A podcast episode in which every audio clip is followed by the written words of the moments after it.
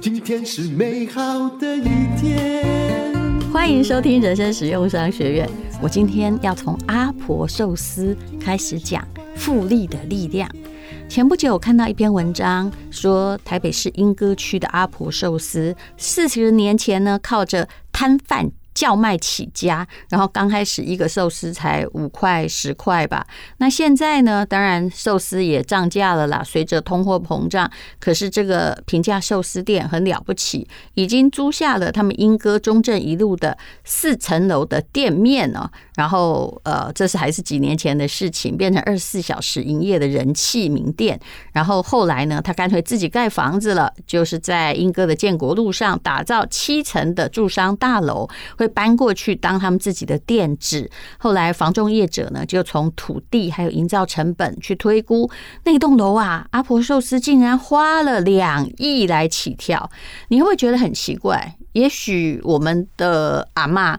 也可能有某一种技能，很会做菜啊，很会做某一种小吃啊。可是大概也只有阿婆寿司的阿婆坚持到现在。那坚持的原则是什么？还有两亿真的很多吗？两亿对我们很多没有错哈。那当然，这阿婆寿司的已故创办人也已经去世了啦。他因为年轻的时候就跟两个儿子推着餐车的叫卖哦，然后就从小摊贩呐，然后啊地下室的用餐区，后来就变成这个。自己在盖大楼了，那四十年从一无所有到可以有两亿盖大楼，很多吗？呃，我相信他这种寿司收的都是现金流，他们公司当然不只有这两亿哈，搞不好公司的资产来个十亿八亿也不为过。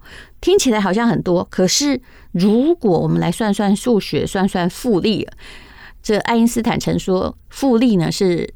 这个世界第八大奇迹是一种非常伟大的力量哦，它可以让一点点东西变成啊，经过时间的力量，然后变成一个非常巨额的资产。两亿对阿婆寿司是不多的，如果四十年前呢，它有。两万块起家，那你知道卖寿司现金流，它的那个 turnover 很高啊，也就是一笔钱，然后换成寿司，当天一定要卖掉嘛，所以寿司是一年会 turn 三百六十五次，不断的在累积金额，只要你不要乱花掉或投资错误去做那些有的没的。我问你，一年一两万块钱变四万的可能都就是，如果它都是就是它的资本额在扩充的话，两万变四万很容易吧？恐怕第一年两万就会变两百万了，对不对？我现在就只要算每年它加倍就好了，每年生意是加倍的啊，看来它也是一直都做得不错。那你知道，如果二的就一直就是好，二乘以二乘以二乘以二的那个四十平方是多少呢？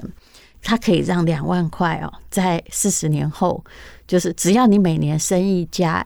赚回来的这个资本额，叫现现金流放进资本额多一倍的话，你可以变成一兆诶，所以两亿算什么呢？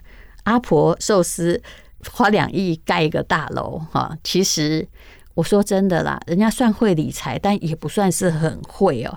那你知道巴菲特他当时的股票？大概呃，开始的时候也差不多是三四三十多四十年前，大概只有八块多美金诶，现在无论如何就是一个四十万以上美金，因为它没配股没配息，所以你用那个它本身的。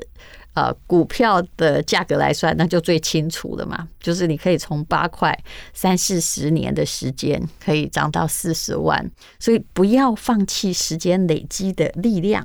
你也可以像阿婆寿司那样，很多人常常会用终端的价格来说：“哎呀，好多哦，怎么会那么多，那么有钱？”其实是贫穷限制了我们的想象力。如果一个人不断的很认真的在他的企业上不断翻倍又翻倍，他的确是。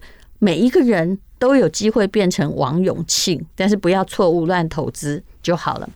好，那当然你不是做生意，我们就要来谈谈。那么如果像施生辉那样，每年你就赚个 ETF 五趴，那过四十年，我们用阿婆寿司的年限来算，你可以有多少财富呢？你是不是可以盖大楼呢？所以为什么人家说投资要越年轻开始越好？因为你正在用时间的复利，时间是一个真正的魔术师。一点零五乘以一点零五乘以一点零五，乘了四十年会多少呢？答案并不多。四十年后，如果你什么都不投资，只有原始本金自己在那儿生啊复利的效果的话，你可以查一下复利表，我查出来大概就只有七万块。这当然四十年涨七万是很少，可是。你现在觉得很少，对不对？可是四十年前，你如果买一间房子一百万，然后后来卖了七百万，你竟然高兴的要命，你觉得那很多？事实上，它就是五趴的那个复利计算嘛。可是如果你每一年呢，从刚开始有一万块，每年又多投一万，不是每个月哦。如果每个月，那你就是可以增加，就把你的那个四十年效期。缩短了，对不对？缩成了也许四十个月，每个月都涨一点零五的话，当然这比较不可能了哈。你因为我们都算年化的报酬率啊，好，你算每个月要再算少一点点，那一点零五乘以一点零五，然后每一年又多加了一万块钱，也都不要多加太多，那你会得到多少？答案就是一百二十万。那如果是一万到一百二十万。感觉上已经多了一百二十倍。那如果你刚开始是一千万开始，那你后来就已经富可敌国了，不是吗？其实这就是大家哈一定要了解的一件事情，不要急着有钱。这也是巴菲特说的，也就是你要利用时间来赚钱啊。也许你可以。几乎你可以高枕无忧，你不要觉得自己每天哈都在呃乘风破浪哈，在冲浪，在股市里面想要赚一票，那其实那是很累的。好，就像航运股让你赚一票好啦，哦，涨一倍好啦，啊，涨一倍之后你做什么？答案是把钱花掉，或者是把赚来的钱更加赔在别的股票上面，或下一波退潮的时候，黑天鹅你就被吃掉了。也就是你不要浪费你的人生精力啊，去。赚那些一时痛快的报酬，而要赚长期的效益。当然，趴数不同，就算五趴跟六趴还是会差很多，但是总比放在定存又没有复利效果的那个一趴啊好很多。所以，呃，我们大概从一般的例子，你就可以了解到。其实投资的确要赚取长期的效益。那巴菲特呢？他也曾经说过一句话了。他说：“他宁可忍受股市的颠簸，赚十五趴，也比稳稳的赚取十趴的获利好哦。”那他这句话是什么意思呢？有些人就把它解释成七二法则。不过你应该知道，巴菲特不是在股市里冲浪的，他有他的投资原则，而他选的标的注重的其实是刚需，而也其实是呃必须要这个有固定的报酬率，就是达到他的要求，还要是优良企业哦。那么。其实七二法则呢，也是在教你算，哎，你的资产到底什么时候可以翻倍？那最简单的就是七二。什么叫七二呢？也就是它的分子，就是放在那个横杠上面的七十二，分母是报酬率。比如说是呃，我们用六六趴来算的话，那就是十二年，七十二除以六嘛，就是十二年你可以翻倍。当然，你也可以用五啦，啊。如果你用五的话，那你就是十四点多年，你就可以翻倍。那么，呃，无论如何哦，就是如果你用放在定存的话，就算现在连一趴都没有了，那你不要去算说啊，这家银行给一趴，那家银行只有零点九六趴，为了那个零点零四趴，你很不甘愿，于于是把你的存款移过来又移过去哦。事实上，这是不对的。因为你完全，当你看到那个树枝或树叶时，你就看不到后面那个森林正在损害之中。那如果你只有一趴的话的利的利息，答案就是你要存七十二年。你才能够翻倍，这当然远远的赶不上通膨的速度。通膨有多厉害呢？啊，连我们所有的专家或者是啊，主计处一直说不厉害，不厉害，不到二哦。到这个月大家都跳脚了。都已经超过了二点五以上，那么美国超过六，哎，六的通膨，二点五我们就很有感了。你会发现所有的餐饮店都在涨价，那也真的不知道美国人的六怎么活。听说他们感恩节的火鸡已经涨了两成了。那你也许哈，人有时候就是会很片面哦，很见树不见林的说，那火鸡涨，我们就不要吃火鸡就好了。事情如果有你想象那么简单就好了。火鸡涨 代表很多东西都在涨，可能火鸡只是因为为了要过节你急需啊，那它涨得比较凶，其他的都是慢慢跟上来的。而且这种通货膨胀是会传染的。你有没有发现，大的就敢开枪，但开第一枪之后，后面就是枪声遍地啊。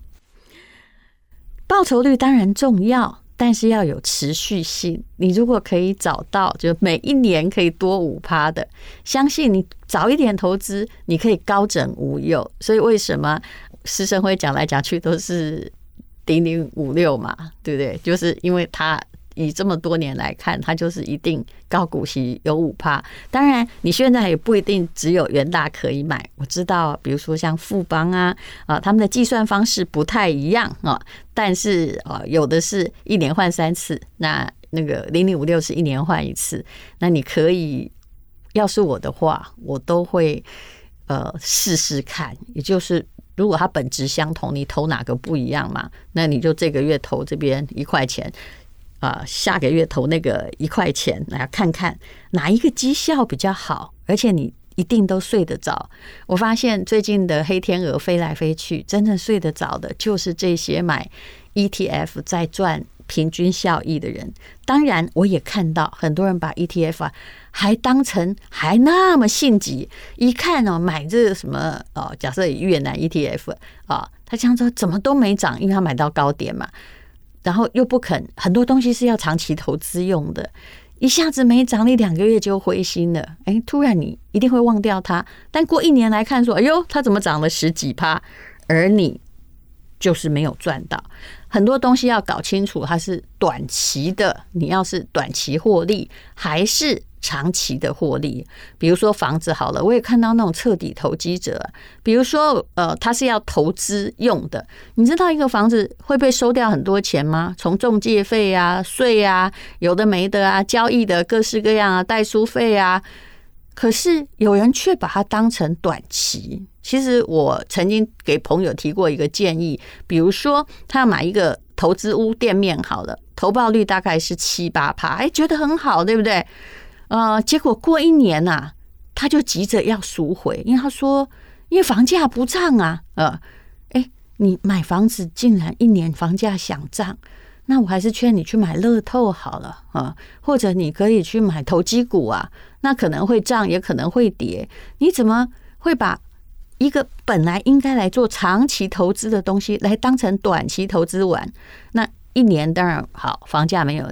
啊，他卖的时候刚好房价没有涨，然后赚的资金大概赚的这个租金大概就等于啊中介的费用，就等于是平白什么东西都没有啊，白白把钱寄放在某一个房子上面，这还算幸运的。可是很多人都没有想到。这种炒进炒出的手续费，不管在哪一个资产上都是高昂的，股票还算是最少的呢。好，我们今天讲的就是阿婆寿司。如果你有做生意，然后也可以平平稳稳的做，其实你就是会赚到一个不止两亿的大楼。如果你好好的投资，定期定额的投资，答案哈，每年就算只有五趴，刚开始一万每。年不是每个月哦，再加一万，过四十年也会有一百二十倍，有就一百二十万。那如果你每年投的不只是一万，是十万呢？哦，你自己算算看，就至少在遇到说你要离开这个公司的时候，年纪大要退休的时候，你真的不可能完全没有钱。不要太相信自己的聪明，要相信长期投资的效益，这是我的忠顾。谢谢你收听人生实用商学院。